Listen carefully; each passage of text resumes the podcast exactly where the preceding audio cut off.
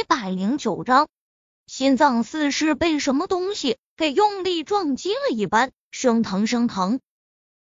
眼角的余光瞄了眼那已倒在他怀中的女人，他似是明白了什么。宁少，不是我。他急切的想解释，他怕他误会，他不是一个很在乎别人眼光的人。可此刻，他在乎宁少臣的看法。小陈，不怪沈姐，我刚刚把她在你家做保姆的事说漏嘴了，她可能也是生气才才误伤的。高文打断了沈贝依的话。沈贝依不可置信的看着高文，他怎么可以这么睁眼说瞎话？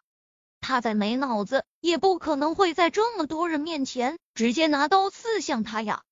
偶然，他明白了什么，这女人是在赌宁少臣的信任。如果宁少臣信他，那么就算今天自己是无辜的，宁少臣也有办法让他认罪。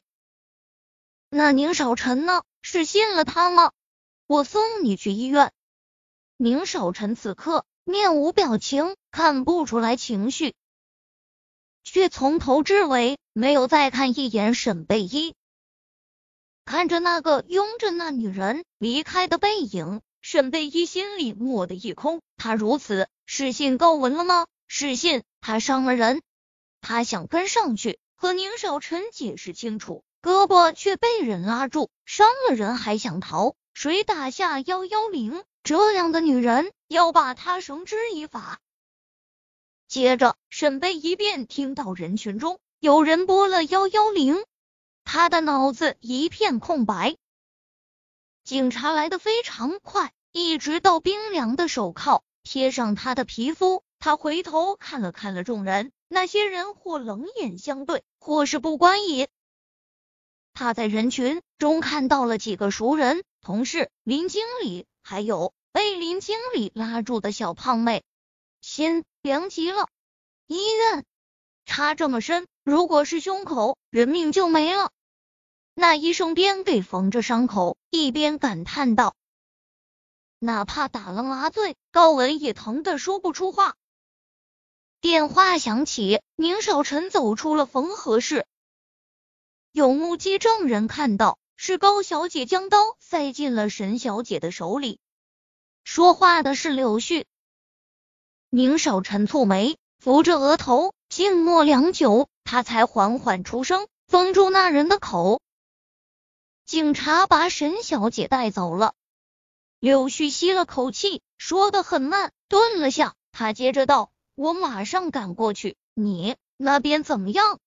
事不大，你先去把他带回去，告诉他我这边完事了，去找他。”顿了顿，又继续道：“封锁所有消息。”坐在拘留室的墙角里，沈贝依双手抱着膝盖，脑子里不停的放着刚刚在宴会厅的一幕幕。很显然，高文是早有预谋。他突然觉得自己真是太单纯了，之前还对他那么愧疚。而且宁少臣之前那眼神，分明也是对他有了怀疑。想到这，他莫名的觉得悲凉。楚少。您这边请开锁。这，我让你开锁。怒吼声拉回了沈贝依的思绪。他抬头，隔着一道门，便看到了一脸焦急的楚雨洁。他对着他扯着唇，露出了一抹难看的笑。楚雨洁几乎是冲过去的，蹲在他面前，将他上下打量了一番，松了口气。还好你没事，你忘了。是我伤了别人，不是别人伤了我。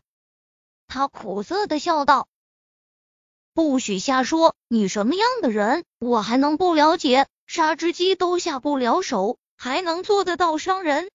沈贝依一愣：“你怎么知道？”好了，这里不是聊天的地方，起来，我们先回家。